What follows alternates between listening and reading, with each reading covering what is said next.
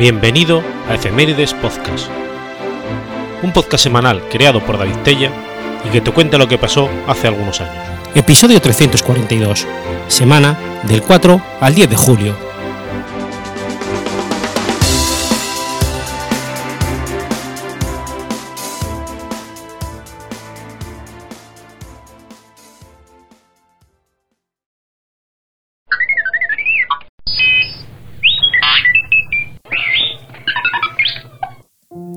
4 de julio de 1823. Se envía a imprenta la Declaración de Independencia de los Estados Unidos. La Declaración de Independencia de los Estados Unidos de América es un documento redactado por el Segundo Congreso Continental que proclamó que las 13 colonias norteamericanas se habían autodefinido como 13 nuevos estados soberanos e independientes y ya no reconocían el dominio británico. En su lugar, formaron una nueva nación, los Estados Unidos. Antes de que el acta de emancipación fuese aprobada en julio de 1776, las trece colonias y el Reino de Gran Bretaña habían estado en guerra durante más de un año. Las relaciones entre ambas se habían deteriorado desde 1763. El Parlamento británico promulgó una serie de medidas para aumentar los impuestos en las colonias, como la Ley del Sello de 1765 y las leyes de Townshend de 1767 Dicho órgano legislativo consideró que estas normas eran un medio legítimo para que las colonias pagaran una cuota justa por los costos de mantenerlas en el Imperio Británico. Sin embargo, muchos colonos habían desarrollado un concepto diferente del imperio. Las colonias no estaban directamente representadas en el Parlamento, y los colonos argumentaban que ese órgano legislativo no tenía derecho para asignarles impuestos. Esta disputa fiscal formaba parte de una mayor divergencia entre la interpretación británica y americana de la Constitución de Gran Bretaña y el alcance de la autoridad del Parlamento en las colonias. El punto de vista ortodoxo de los británicos defendía que el Parlamento contaba con autoridad suprema en todo el imperio, y por extensión, todo lo que el Parlamento hacía era constitucional. No obstante, en las colonias se había desarrollado la idea de que la Constitución británica reconocía ciertos derechos fundamentales que el gobierno no podía violar, ni siquiera el Parlamento. Tras las leyes de Townshend, algunos ensayistas incluso empezaron a cuestionar si el Parlamento tenía alguna jurisdicción legítima en las colonias. Anticipando la creación de la Mancomunidad de Naciones, en 1774, los literatos norteamericanos discutían si la autoridad del Parlamento se limitaba solo a Gran Bretaña y las colonias deberían relacionarse con el resto del imperio únicamente por su lealtad a la corona. El tema de la autoridad del Parlamento en las colonias se transformó en una crisis política después de que en 1774 este órgano legislativo aprobara las leyes coercitivas para castigar a la provincia de la Bahía de Massachusetts por el motín del té de Boston del año anterior.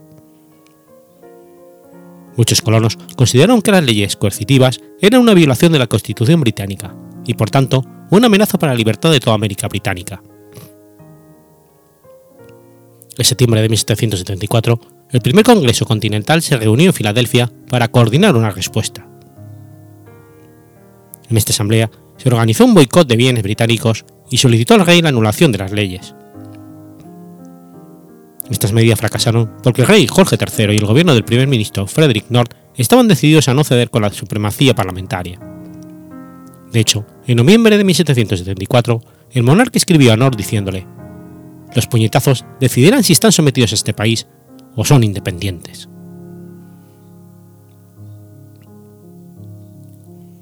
La mayoría de los colonos esperaban una reconciliación con la metrópoli, incluso después de que la guerra revolucionaria comenzara en Lexington y en Concord en abril de 1775. El segundo Congreso Continental se reunió en la Cámara Estatal de Pensilvania en Filadelfia en mayo de 1775, y algunos representantes esperaban la consiguiente independencia, pero no se discutió en declararla aunque muchos colonos ya no creían que el Parlamento tenía soberanía sobre ellos, seguían profesando lealtad a Jorge III y esperaban que intercediera en su favor.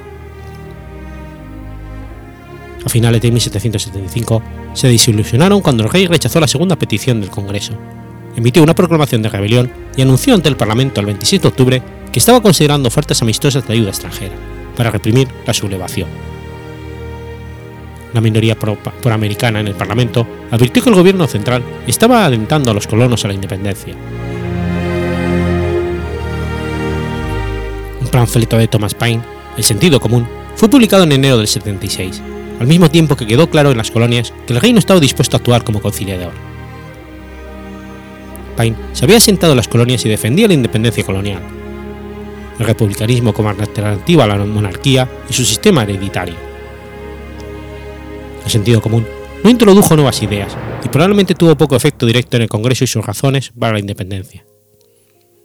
Su importancia radica en que estimuló el debate público sobre el tema que pocos se habían atrevido a hablar abiertamente. El apoyo a la emancipación aumentó constantemente después de la publicación del panfleto de Paine. Las esperanzas para la reconciliación comenzaron a disminuir entre los colonos, pues a principios del 76 el apoyo público a la independencia se había fortalecido. En febrero de ese año, se enteraron de la aprobación de la ley prohibitiva del Parlamento que establecía el bloqueo de los puertos norteamericanos y declaraba que los buques coloniales eran barcos enemigos.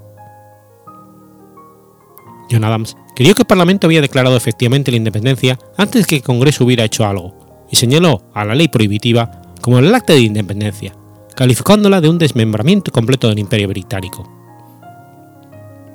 El apoyo para declarar la independencia se creció aún más cuando se confirmó que el rey Jorge III había contratado mercenarios alemanes para atacar a sus súbditos norteamericanos. A pesar de este creciente respaldo popular a la independencia, el Congreso carecía de la autoridad para declararla. Los representantes fueron elegidos al Congreso por 13 gobiernos diferentes y estaban obligados a cumplir únicamente con las funciones que se le habían asignado. Independientemente de sus opiniones personales, los representantes no podían votar para declarar la independencia de a menos que sus instrucciones permitieran tal acción. De hecho, algunas colonias prohibieron expresamente a sus representantes tomar medidas para, sentarse, para separarse de Gran Bretaña, mientras que otras les dieron órdenes ambiguas sobre el tema. A medida que la opinión pública favorable a la emancipación crecía, los defensores de la independencia buscaron la revisión de las órdenes de los representantes. Para que el Congreso pudiera declarar la independencia, la mayoría de las delegaciones necesitaría autorización para votar a favor del asunto, y al menos un gobierno colonial tenía que instruir específicamente su delegación para proponer una declaración de independencia en el Congreso. Entre abril y julio de 76 se emprendió una guerra política compleja para lograr este objetivo.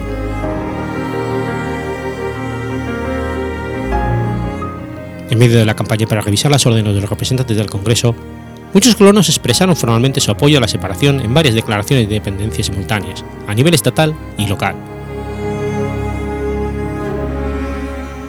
Algunas eran instrucciones escritas formales para delegaciones del Congreso, como las resoluciones de Halifax del 12 de abril, en las que Carolina del Norte se convirtió en la primera colonia en autorizar explícitamente a sus representantes a votar por la independencia.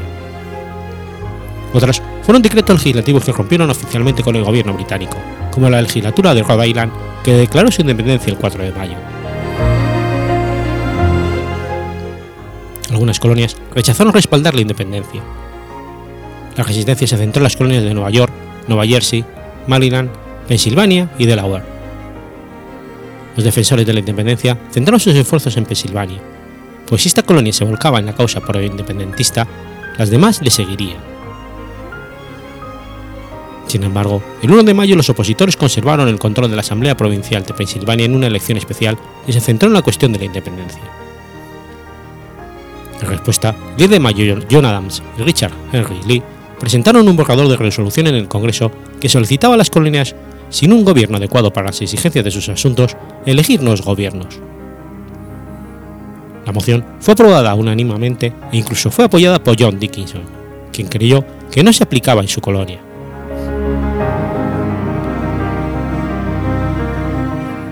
Como era costumbre, el Congreso nombró un comité para redactar un preámbulo que explicaría el propósito de la resolución. Principalmente compuesto por Adams, el texto afirmaba que debido a que el rey Jorge III rechazó la reconciliación y estaba contratando mercenarios extranjeros para irrumpir en las colonias, era necesario que se suprimiera completamente el ejercicio de cualquier clase de autoridad bajo esa corona. El preámbulo de Adams tenía como objeto alentar el derrocamiento de los gobiernos de Pensilvania y Maryland, que todavía estaban bajo el control de propietarios coloniales. El Congreso aprobó el escrito el 15 de mayo, después de varios días de deliberación, pero cuatro de las colonias votaron en contra y la delegación de Maryland salió de la sala en protesta.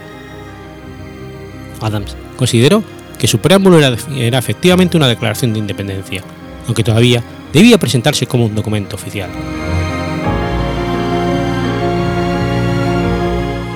El mismo día que el Congreso aprobó el preámbulo de Adams, la Convención de Virginia sentó las bases para una declaración oficial de independencia en el Congreso. El 15 de mayo, la Convención instruyó a su delegación al Congreso proponer a ese respetado cuerpo declarar a las colonias unidas Estados libres e independientes, liberados de cualquier lealtad o dependencia de la corona o el Parlamento de Gran Bretaña. De acuerdo con esas órdenes, Richard Henry Lee presentó una resolución de tres partes en el Congreso el 7 de junio. La moción fue secundada por John Adams e incluso invitó al Congreso a declarar este mismo día la independencia, formar alianzas extranjeras y preparar un plan de confederación colonial.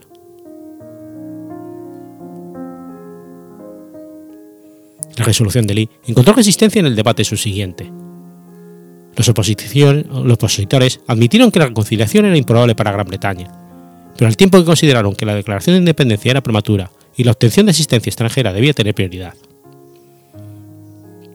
Los defensores argumentaron que los gobiernos extranjeros no intervendrían en una disputa interna en territorio británico, por lo que era necesaria una proclamación formal de independencia antes de que fuera posible esa opción. Insistieron que lo único que el Congreso Continental debía hacer era declarar un hecho que ya existía. Sin embargo, los representantes de Pensilvania, Delaware, Nueva Jersey, Maryland y Nueva York aún no estaban autorizados a votar por la independencia, y algunos amenazaron con abandonar el Congreso si se aprobaba la resolución. Por lo tanto, el 10 de junio, el Congreso decidió posponer la deliberación de la resolución de Lee por tres semanas. Hasta entonces, el Congreso determinó que un comité debería preparar un documento que anunciaba y explicaba la independencia en caso de que la resolución de Lee fuese aprobada cuando se volviera a discutir en julio.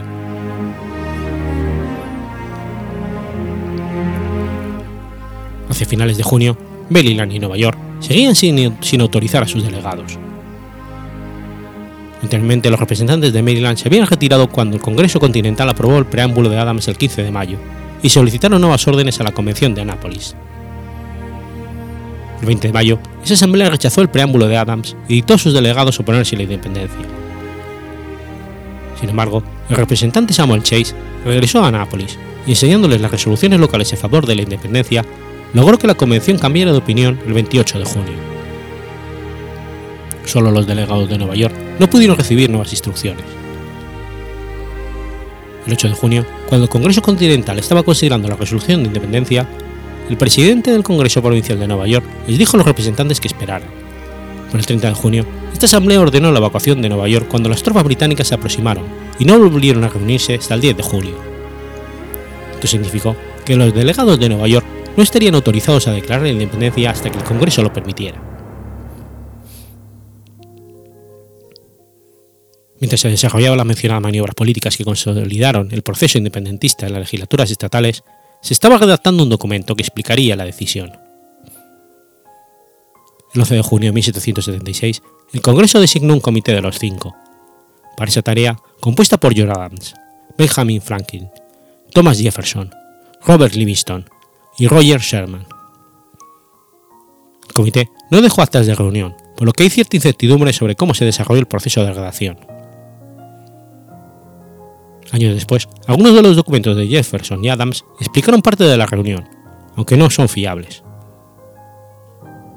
Lo cierto es que el comité discutió el esquema general que el documento debía seguir y acordó que Jefferson escribiría el primer borrador. Los miembros del comité en general, y Jefferson en particular, pensaron que Adams debía escribir el documento, pero este último convenció al comité de elegir a Jefferson y prometió revisarlo personalmente. Al considerar la apretada agenda del Congreso, Jefferson probablemente tenía poco tiempo para escribir durante los próximos 17 días, y también tuvo que escribir el borrador rápidamente. Después consultó a sus compañeros, hizo algunos cambios y produjo otro borrador que incorporaba esas correcciones. El comité presentó este ejemplar al Congreso el 28 de junio de 1776. El título del documento era Una declaración de los representantes de los Estados Unidos de América reunidos en Congreso General el presidente del Congreso ordenó que el borrador descansase sobre la mesa. Durante dos días, el Congreso editó metódicamente el documento principal de Jefferson, eliminando una cuarta parte del texto quitaron palabras innecesarias y mejoraron la estructura de la oración. Congreso retiró la afirmación de Jefferson de que Gran Bretaña había introducido forzosamente el comercio de esclavos africanos en las colonias, a fin de moderar, de moderar el documento y apaciguar a los británicos que apoyaban a la revolución. El lunes 1 de julio, después de haber presentado el borrador de la declaración, el Congreso se transformó en un comité plenario y reanudó el debate sobre la resolución de independencia de Lee.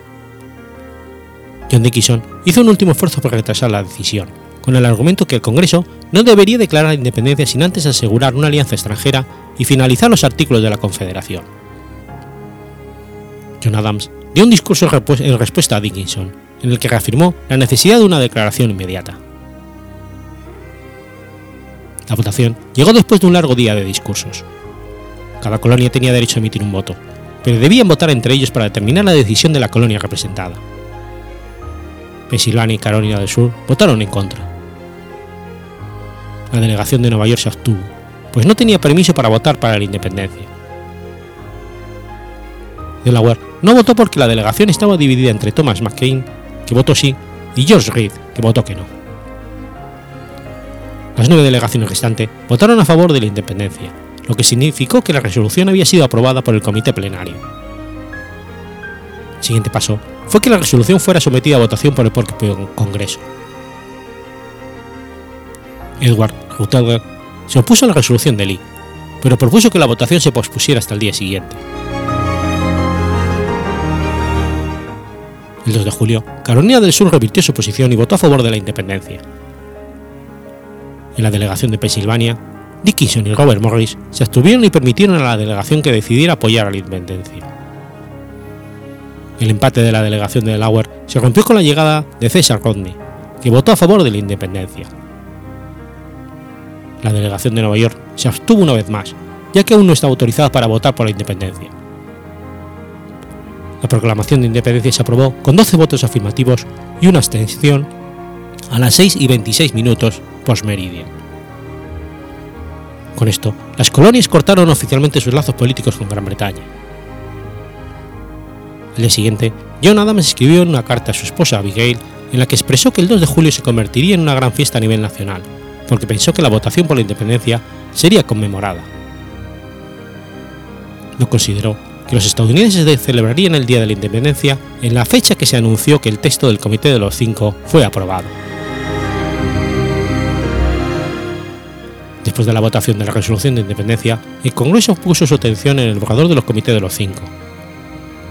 En los siguientes dos días, el Congreso hizo algunos cambios en la redacción y suprimió casi un cuarto del texto, y en la mañana del 4 de julio de 1776 se aprobó el texto de la Declaración de Independencia y se envió a la imprenta para su publicación.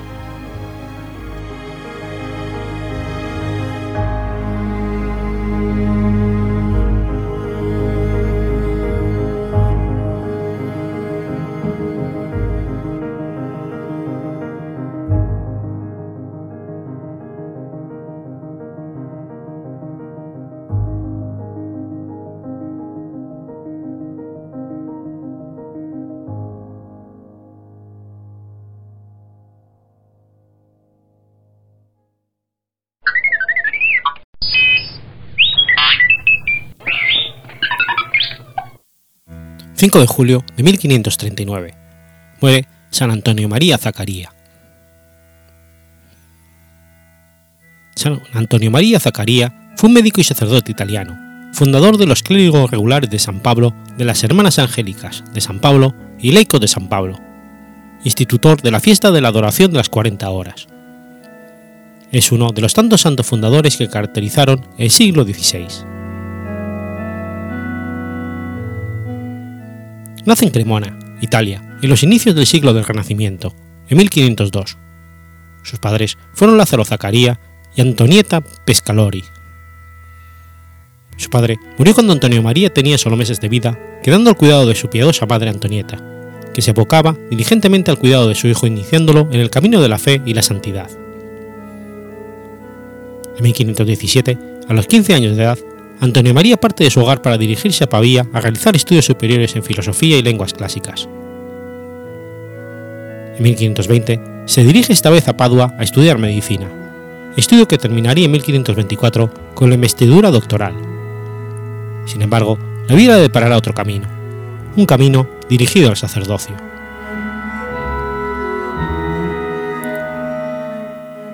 Después de la estricta preparación teológica y bíblica, es ordenado sacerdote en 1528, a la edad de 26 años, en la misma iglesia donde realizaba sus actividades pastorales como laico, la iglesia bizantina de San Vidal. Decide posteriormente trasladarse de Cremona a Milán, donde conoce a Bartolomé Ferrari y Jaime Antonio Morigia, quienes, encantados por el sacerdote cremonés, serán después los cofundadores de la renovadora familia de los padres bernabitas en medio de la tormentosa escena de la decadencia de la Iglesia y los desórdenes y confusiones de la reforma luterana. La luminosa idea y decisión de Antonio María es compartida con los nobles patricios de Morigia y Ferrari. En 1533, el Papa Clemente VII aprueba la ley la, la nueva orden de los clérigos regulares de San Pablo, que serían llamados posteriormente por el pueblo como Barnabitas, en virtud de la primera iglesia que la nueva orden construyó y dirigió en Milán, la cual estaba dedicada a San Bernabé. Junto a la condesa de Gascatalla, Ludovica Torelli, que ya reunía mujeres dirigidas por el joven sacerdote cremonés, funda en 1535 la Congregación de las Hermanas Angélicas de San Pablo, mujeres que tenían por entonces una intenta actividad apostólica en las calles, casas y hospitales. Una innovación renovadora unusual para la época, pero que sin embargo el Concilio de Trento las llamaría posteriormente a la clausura. La luminosa institución creadora y renovadora de Antonio María no iba a quedarse solo allí. En 1539 nace el movimiento de laicos de San Pablo, que trabajando en conjunto con las otras dos fundaciones, debían darle a la Iglesia el espíritu transformador que tanto necesitaba. Los comienzos de las nuevas fundaciones no fueron nada fáciles, pero el santo sacerdote y médico les invitaba a resistirse hasta la muerte. Las comunidades se enriquecían continuamente con más miembros y gracia divina. Una obra de Dios se había realizado. El santo fundador fue el instrumento de aquel que renueva todas las cosas. Él, a un joven, él, a un joven Antonio María decide, ya sin fuerzas y con un tremendo malestar físico, volver a Cremona junto a su madre. Muere el 5 de julio de 1539, cuando solo contaba con 36 años de edad.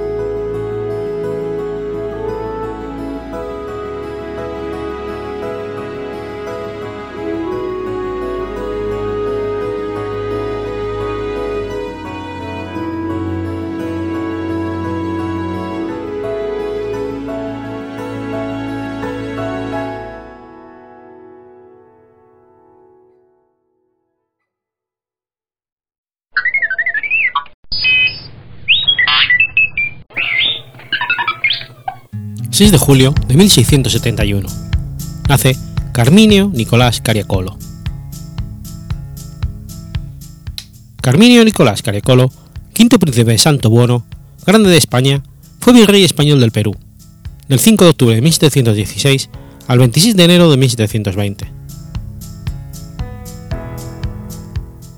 Fue hijo de Marino Cariacolo, cuarto príncipe del Santo Buono, y de su esposa, Dona Giovanna Cariacolo del príncipe de Torella ambos progenitores, pertenecían a la dinastía Carecolo.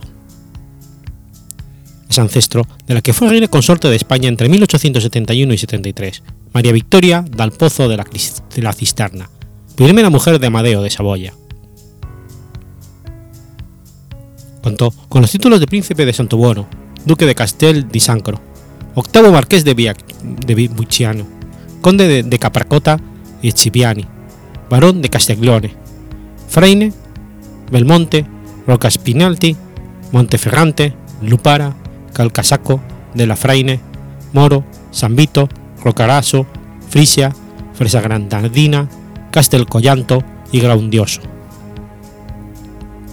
Su nobleza se veía realzada por ser caballero de la Orden del Toisón de Oro, patricio napolitano y gran senescal del Reino de Nápoles.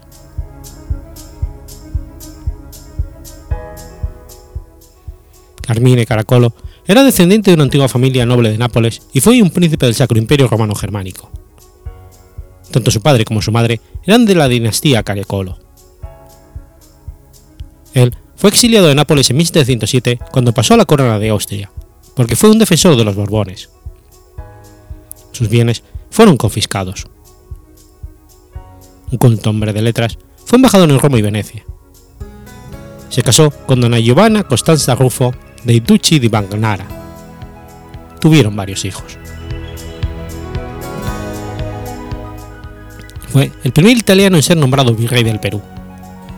Esto ocurrió en 1713, aunque tardó algún tiempo en viajar a América. Llegó a Cartagena de Indias durante la guerra del Conde de la Vega, Florida, donde llegó a ser consciente de la corrupción de la política y el comercio del virreinato. Él trajo consigo las, órdenes de la corona para poner fin al contrabando francés, algo que fue protegido y alentado por sus predecesores inmediatos. Entró en Lima y tomó posesión de su cargo el 5 de octubre de 1716. Para celebrar su llegada, el polígrafo Pedro Peralta y Bernabonto publicó un, un panegírico en su honor, al igual que José Bermúdez de la Torre y Solier. El sol en el zodiaco. Ambos son extravagantes en sus elogios para el nuevo virrey. En 1717, el virreinato de Nueva Granada se creó en el norte del Perú, a partir de la ciudad de Santa Fe de Bogotá, Quito y Panamá. Sin embargo, este establecimiento solo duró hasta 1724, cuando los territorios fueron devueltos al virreinato del Perú. El virreinato de Nueva Granada se restableció sobre una base más permanente en 1734. Entre los acontecimientos notables durante su administración se encuentran las siguientes. Fue incapaz de detener el contrabando. Hizo que muchos misioneros convirtiesen en la montaña y se fundó el Colegio de Ocopa. Una epidemia afectó a 60.000 indígenas. Una real orden prohibió el mercado de los esclavos negros debido a los abusos de los encomendaderos en el sistema de Mita, Cariacolo solicitó su abolición, aunque el rey decidió no actuar pese a sus recomendaciones. El 15 de agosto de 1719 se produjo el primer eclipse total del Sol registrado en Lima desde la conquista española, justo antes del mediodía. El eclipse inspiró posteriormente procesiones penitentes. Ejerció como virrey hasta 1720 falleció en Madrid el 26 de julio de 1726.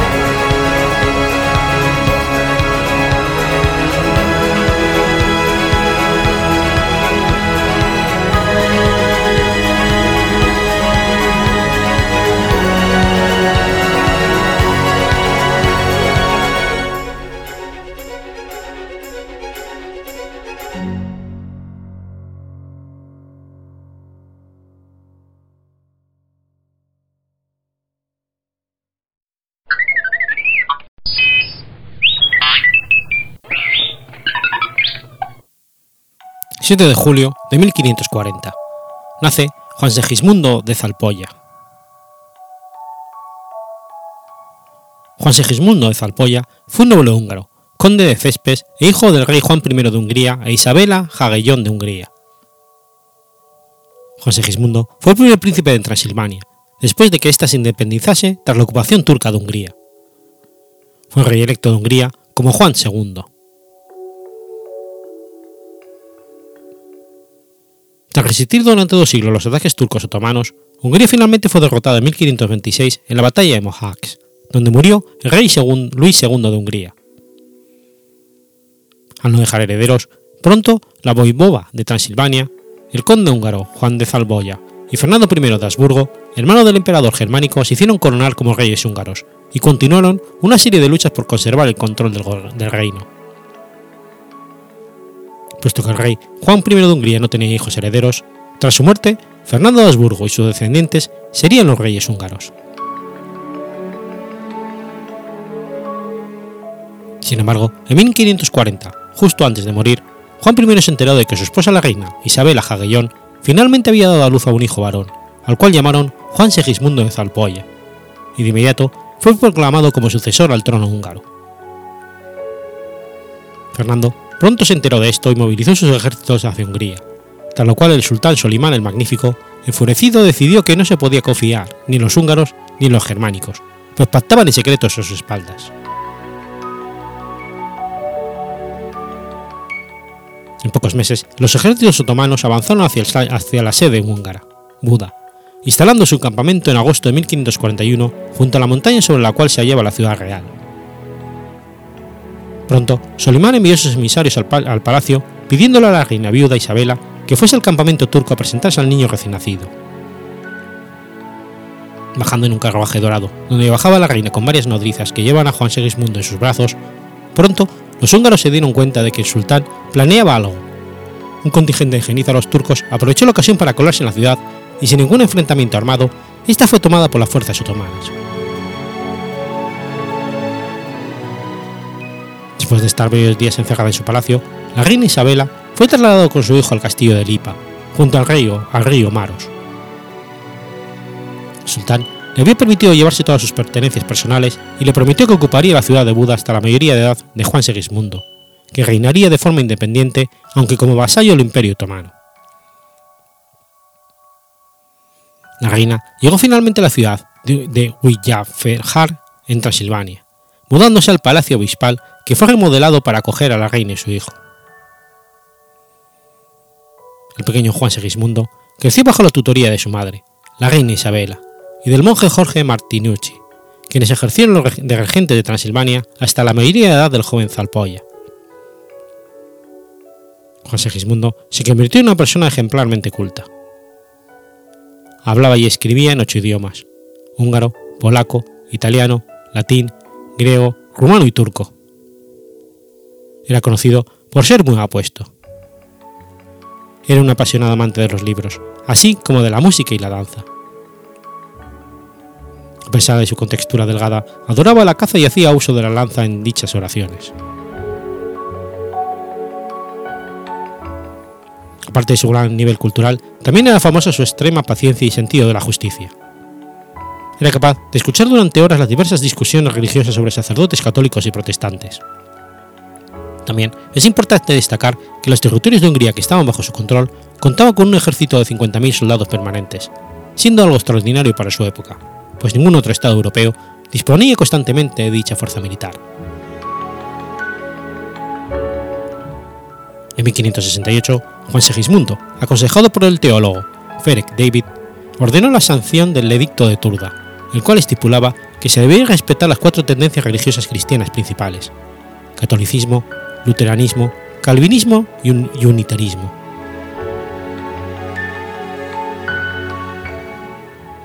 Posteriormente, la pugna entre los dos pretendientes al trono húngaro continúa hasta que un par de años después de la paz de Adrianápolis de 1568, firmada entre el emperador germánico Maximiliano II de Habsburgo y el sultán Selim II, Juan Segismundo se viese obligado a renunciar al título de rey húngaro en 1570.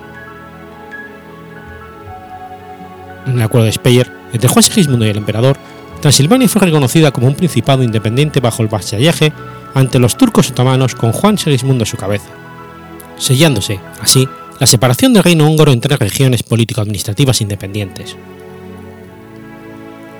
José Gismundo murió pocos meses después de la ratificación de dicho acuerdo en 1571, y el conde católico Esteban I, Atori, fue elegido como nuevo príncipe transilvano por la Gran Asamblea.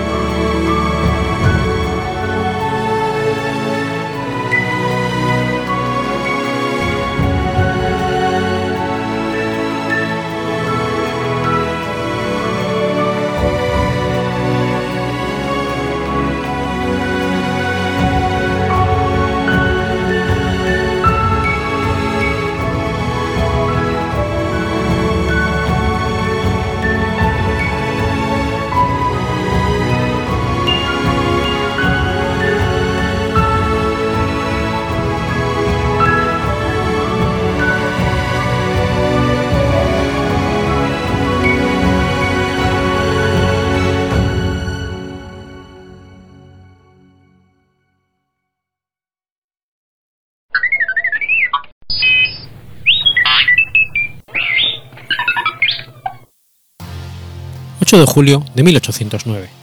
Muere Thomas Paine. Thomas Paine fue un político, escritor, filósofo, intelectual radical y revolucionario de origen inglés.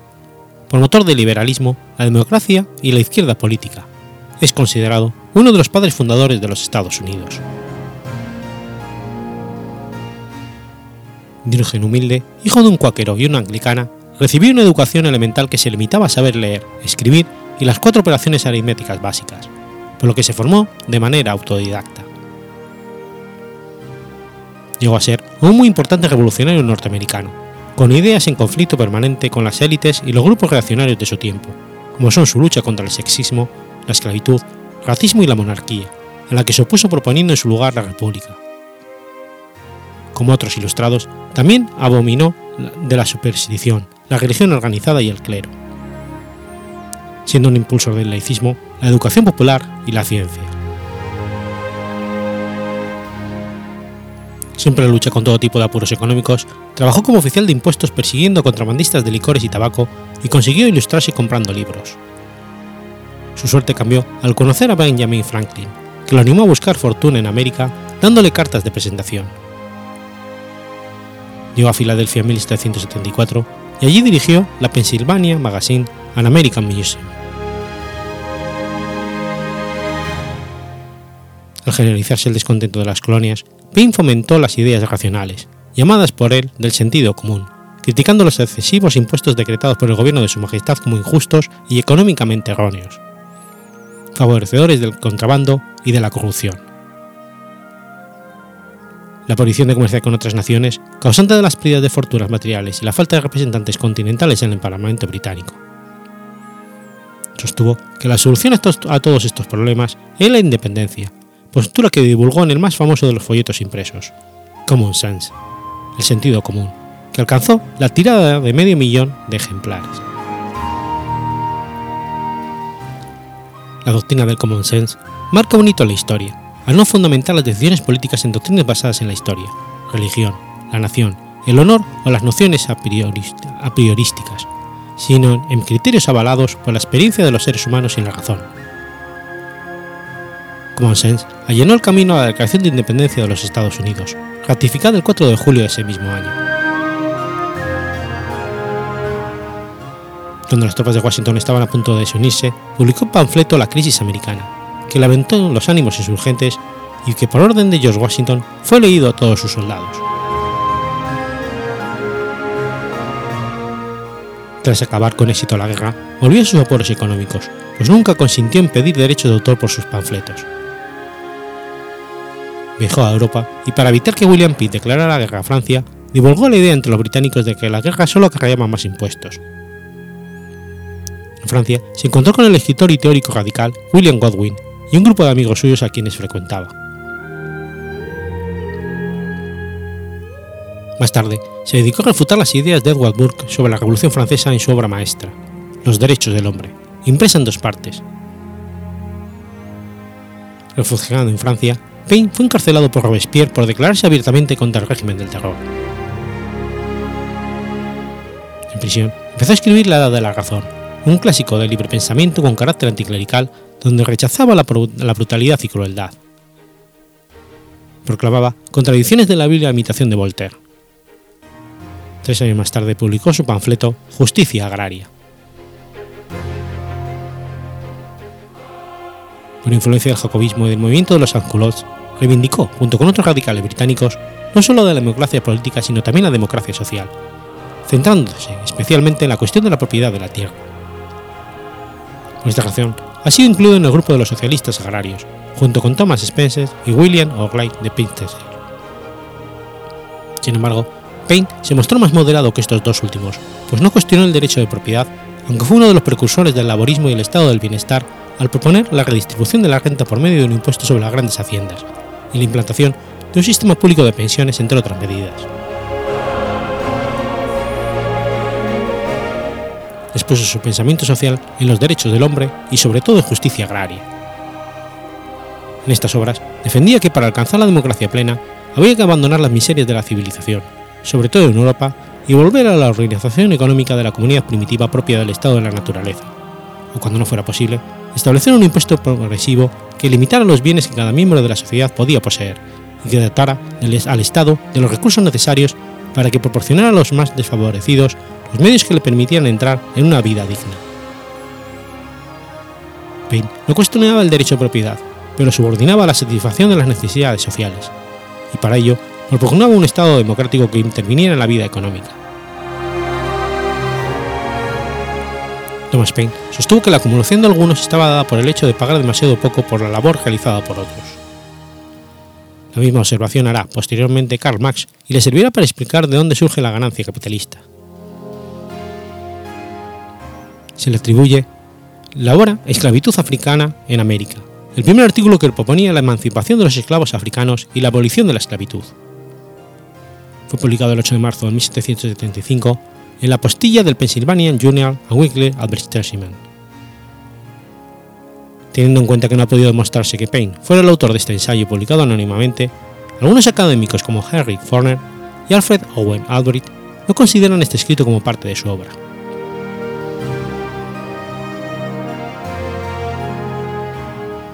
En 1787 se construyó un puente diseñado por Paine sobre el río Schuylkill en, en Filadelfia. En ese momento su trabajo en puentes de hierro de un solo arco lo llevó de regreso a París. Debido que Paine tenía pocos amigos donde, cuando llegó a Francia, aparte de Lafayette y Jefferson, continuó manteniendo gran correspondencia con Benjamin Franklin, un viejo amigo y mentor. Franklin proporcionó cartas de presentación para que Paine las usara para obtener asociados y contactos en Francia. En 1796 se erigió sobre la desembocadura del río Wear en Sutherland, Inglaterra, el puente de Wardmouth, que había sido proyectado por Paine. Este puente, el arco de Sutherland, tenía el mismo diseño que su puente sobre el río Scully en Filadelfia y se convirtió en un prototipo de muchos arcos de dovelas en hierro y acero posterior. Además de recibir una patente británica para el puente de hierro de un solo vano, Paine desarrolló una vela de cera sin humo y trabajó con el inventor John Fitch en el desarrollo de máquinas de vapor. Los escritos de Paine tuvieron una gran influencia en los revolucionarios estadounidenses. Sus libros supusieron un resurgimiento del deísmo en Norteamérica y a largo plazo inspiraron a tanto filósofos radicales como pensadores de la clase obrera. Muchos liberales, feministas, socialdemócratas anarquistas, librepensadores y progresistas lo consideran un antecedente intelectual. La crítica de Paine a la religión institucionalizada y su defensa al pensamiento libre influye en muchos librepensadores británicos de los siglos XIX y XX. Thomas Paine fue un defensor de la libertad de pensamiento como base del derecho a la libertad en toda su expresión. Estaba en contra de todo tipo de censura de pensamiento y de la publicación de estas ideas. Si no traen atención, no merece la pena del procesamiento, y si no lo hace, el procesamiento no valdrá nada, pues no puede equivaler a la prohibición de la lectura. ligado a la defensa de este derecho, fue un precursor de la protección de los derechos intelectuales. Sostuvo que al país se privara del honor y la utilidad de las letras y del progreso de las ciencias hasta que leyes suficientes se hagan para prevenir violaciones de la propiedad literaria. En 2002, Payne fue incluido en la lista de los 100 británicos más importantes de todos los tiempos en una encuesta llevada a cabo por la BBC.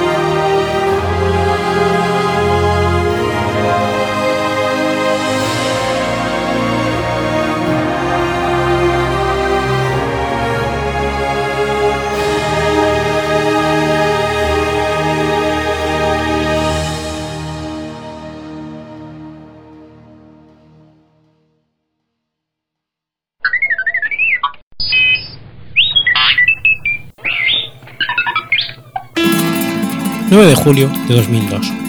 Muere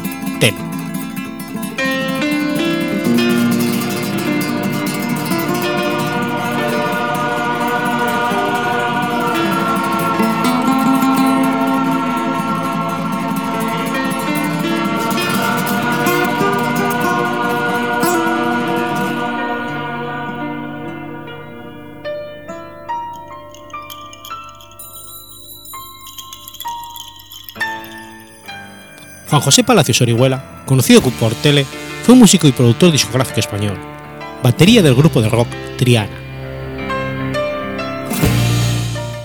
El apodo de Tele le viene de su abuelo, que era jefe de correos y telégrafos, antiguamente los jefes de correos vivían en el mismo edificio de las oficinas, lugar donde nació.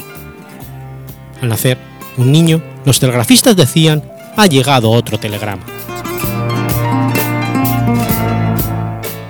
A los 16 años tocó la guitarra en los Jerrys, con los que solo duró un par de actuaciones, y después pasó por los Players, los Bombines y los Sombras, para desembocar en los Soñadores, con y Gazpacho, siendo a la salida de este grupo cuando Eduardo Rodríguez Rodway y Jesús de la Rosa, Luque, hacen realidad la original y natural idea que es el grupo Triana.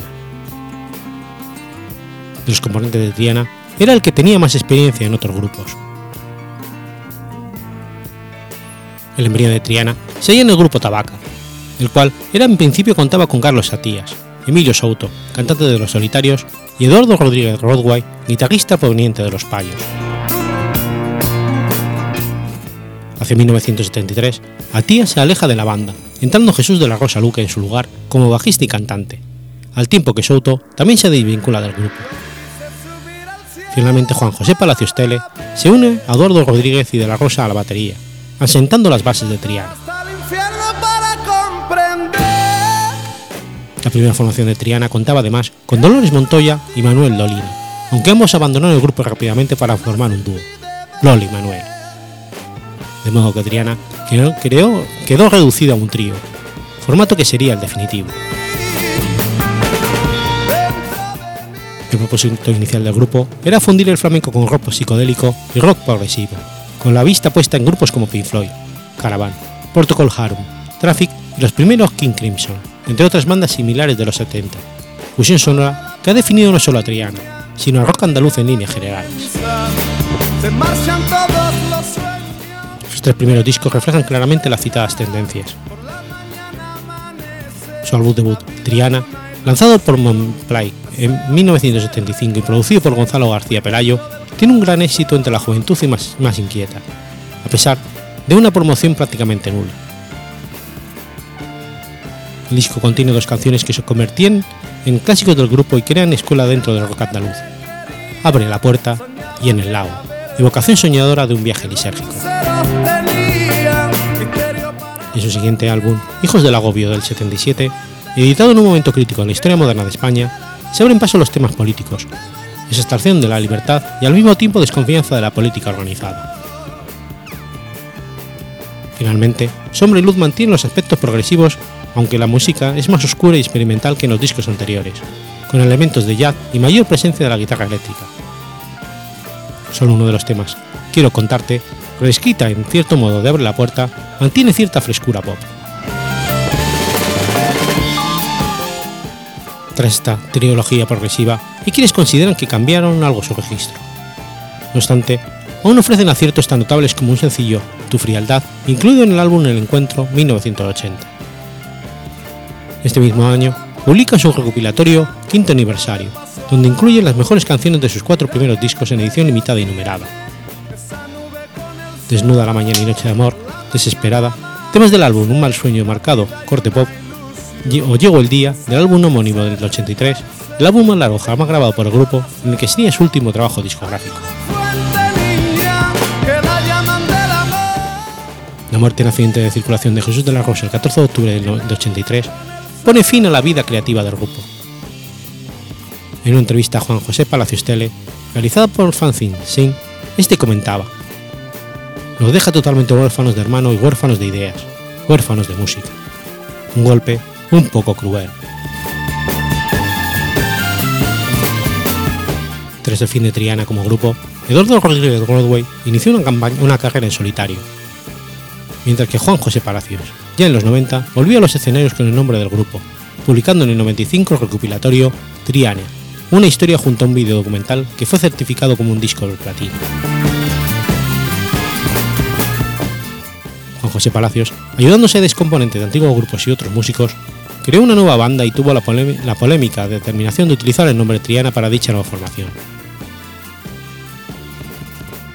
El 9 de julio de 2002, a los 58 años de edad, sufrió un infarto de miocardio pocas horas después de un concierto en Nora de Estepa, en Sevilla, donde falleció.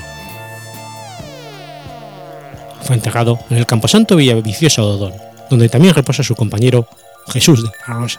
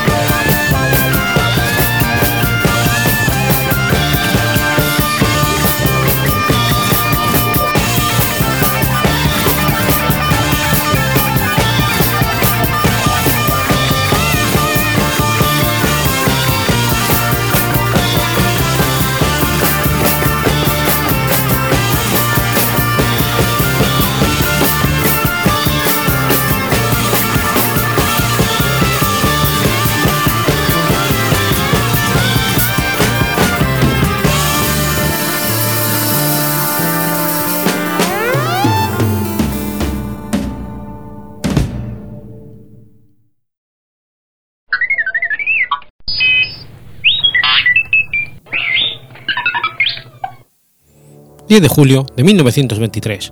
Muere Andrés Manjón y Manjón. Andrés Manjón y Manjón fue un sacerdote, pedagogo y canonista español que impulsó la fundación de una institución educativa propia, dedicada inicialmente tanto a la enseñanza elemental como a la formación del profesorado. Nacido en el término municipal de Sergentes de la Lora, en la provincia de Burgos, Andrés Manjón creció en el seno de una familia de labradores castellanos, como el hijo mayor de cinco hermanos. Nació el 30 de noviembre de 1846. Sus padres Lino y Sebastián Manjón, y sobre todo su tío Domingo, sacerdote de una pequeña aldea, se empeñaron en que estudiara por la aplicación y dotes que se le apreciaban. Comenzó sus estudios primarios en el pueblo de Sergentes, de donde pasó al de Sedano. Como tanto su tío como su madre deseaban que se hiciera sacerdote, lo enviaron para que estudiara latín con el párroco del pueblo de Barrio Panizares, que tenía fama de gran latinista. Sin embargo, Manjón afianzó sus conocimientos de esta lengua en el Centro de Estudios Preparatorios para Teólogos existente en Polientes. Estos conocimientos le permitieron ingresar en el Seminario de Burgos en 1861, donde también estudió filosofía y teología entre 1861 y 1868, obteniendo el título de bachiller ese último año. Sin embargo, debido a los desmanes de la Revolución de 1868 que destronó a Isabel II, Dicho seminario se cerró y entonces Manjón optó por trasladarse a Valladolid donde estudiaría la carrera de Derecho en la Universidad de esta ciudad. Allí se licenció en junio de 1872 con unas magníficas calificaciones en Derecho Civil y Canónico. Ese año se desplazó a Madrid para realizar los pertinentes estudios de doctorado en la Universidad Central de Madrid. Tomó como residencia el Colegio de San Isidoro, donde también impartió clases y fue un asiduo a la Real Academia de Jurisprudencia y Legislación en cuyo presidente, Eugenio Montero Ríos, tuvo algunos desencuentros motivados por su diferencia de postura ante el matrimonio civil.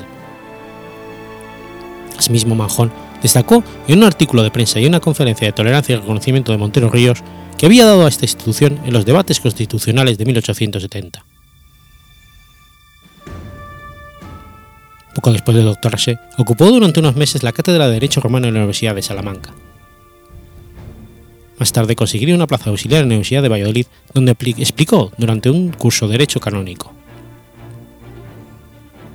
En el 78 se presentó a la cátedra de Disciplina Eclesiástica en la Universidad Salmantina, obteniendo el número uno de 12 aspirantes. Si bien, debido a la negativa del presidente del tribunal, Eugenio Montero Ríos, dicha plaza se cubrió, adjudicándola al opositor que obtuvo el número 2. Por fin, fue catedrático por oposición en la Universidad de Santiago de Compostela para la asignatura de Disciplina General de la Iglesia, y particular de España, el 29 de abril de 1879, y ello a pesar de las intrigas de Montero Ríos. Parece que la intervención del ministro de Fomento, el conde de Toreno, fue decisiva para la adjudicación de dicha plaza. En ese destino, solo estuvo un curso académico, pues esta universidad solicitó el traslado a la Cátedra de Instituciones de Derecho Canónico vacante en la Universidad de Granada, destino que consiguió el 17 de abril de 1880. Con la estabilidad económica que le dio la cátedra, decidió continuar sus estudios en el seminario del Cabildo de la Abadía del Sacramonte, donde se ordenaría sacerdote el 16 de junio de 1886, consiguiendo por exposición una canonigia en dicha abadía. Celebró su primera misa en su pueblo natal aquel mismo año y además obtuvo el cargo de profesor de Derecho Canónico de dicho seminario, donde desde hacía poco se había fundado una facultad de Derecho Canónico. Un día, a final de 1888, cuando pasaba ante una de las cuevas en Sacramonte, oyó a unos niños gitanos analfabetos recitar el Ave María, lo que le llevó a iniciar su obra pedagógica con aquellos niños, acompañando en un principio a la maestra que les enseñaba. Allí mismo funda las escuelas de Ave María, su obra capital, a las que les dedica todo su dinero, empeño y tiempo. Allí comenzó don Andrés Manjón su obra revolucionaria de los métodos pedagógicos han destacado los estudios de la pedagogía, Andrés Manjón se dedicó todos sus esfuerzos y recursos económicos a la creación de centros docentes destinados a estudiantes marginados, preferentemente pobres y gitanos. Su proyecto de Mariano lo trasladó a su pueblo natal. En 1918 había escuelas de la Ave María en 36 provincias españolas. A lo largo de su vida, se abrieron unas 400 escuelas por todo el mundo. Fundó además el Seminario de Maestros para formar a los futuros responsables de las escuelas de María. No hay escuela sin maestro. Majón daba mucha importancia a la formación de los maestros, pues decía que el maestro podía ser formador o deformador de caracteres. La inauguración del seminario de maestros tuvo lugar el 12 de octubre de 1905.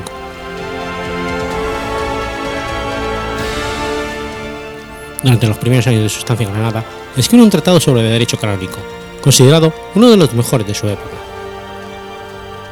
Escribió a lo largo de su vida muchas obras de carácter pedagógico, al servicio de la educación y de su ministerio sacerdotal, con un estilo carente de florituras, sin alardes de erudito. En 1916, y tras cumplir los 70 años, solicita al Ministerio autorización para seguir con su cátedra, circunstancia que le fue reconocida y le permitió jubilarse dos años después. Falleció ciudad de Granada el 10 de julio de 1923, en su celda austera de la abadía de Sacromonte. Fue enterrado en una sencilla cripta en la capital de la Casa Madre del Ave María. En su lápida están escritas las letras A.M. que rubrican su vida humilde y sencilla.